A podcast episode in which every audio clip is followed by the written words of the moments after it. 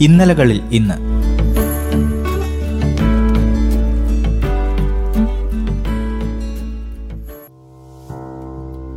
ഇന്ന് മാർച്ച് പതിനാല്. ഇന്നലകൾ ഈ ദിവസത്തെ ഇങ്ങനെ അടയാളപ്പെടുത്തുന്നു.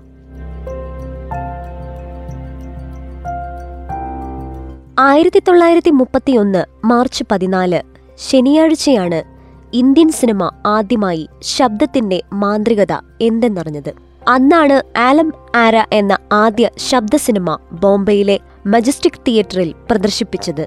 അന്നുവരെയുണ്ടായിരുന്ന വെള്ളിത്തിരയിലെ നിശബ്ദത ഭഞ്ചിക്കപ്പെട്ടത് ആലം ആരയിലൂടെയായിരുന്നു. സിനിമയിൽ ശബ്ദത്തിന്റെ പ്രാധാന്യം എന്തെന്ന് തിരിച്ചറിഞ്ഞ ആർദേഷിർ ഇറാനിയാണ് ആലം ആരയുടെ സംവിധായകൻ. ഹിന്ദിയിലും ഉറുദുവിലും സംസാരിക്കുന്ന കഥാപാത്രങ്ങളെ വെള്ളിത്തിരയിലെത്തിച്ച് പ്രേക്ഷകരെ അത്ഭുതപ്പെടുത്താൻ ഇറാനിക്ക് കഴിഞ്ഞു. ജോസഫ് ഡേവിഡാണ് തിരക്കഥ രചിച്ചത്. ശബ്ദത്തിന്റെ സാധ്യതകൾ ആവോളം ഉപയോഗിച്ച ചിത്രത്തിൽ ഏഴോളം ഗാനങ്ങളും ഉൾക്കൊള്ളിച്ചിരുന്നു. രണ്ടു മണിക്കൂർ നാല് മിനിറ്റായിരുന്നു സിനിമയുടെ ദൈർഘ്യം. സിനിമാ ചരിത്രത്തിൽ സവിശേഷ സ്ഥാനം നേടിയ ഈ ചിത്രത്തിന്റെ ഒരു പ്രിന്റ് പോലും ഇപ്പോഴില്ല. രണ്ടായിരത്തി മൂന്നിൽ പൂനെ ഫിലിം നാഷണൽ ആർക്കൈവ്സിലുണ്ടായ അഗ്നിബാധയിൽ സിനിമയുടെ ശേഷിച്ചിരുന്ന പ്രിന്റ് നശിച്ചുപോയി. ആലമാരയുടെ പ്രിന്റ് കണ്ടെത്താൻ അധികൃതർ നിരവധി ശ്രമങ്ങൾ നടത്തിയെങ്കിലും അവ പരാജയപ്പെടുകയായിരുന്നു.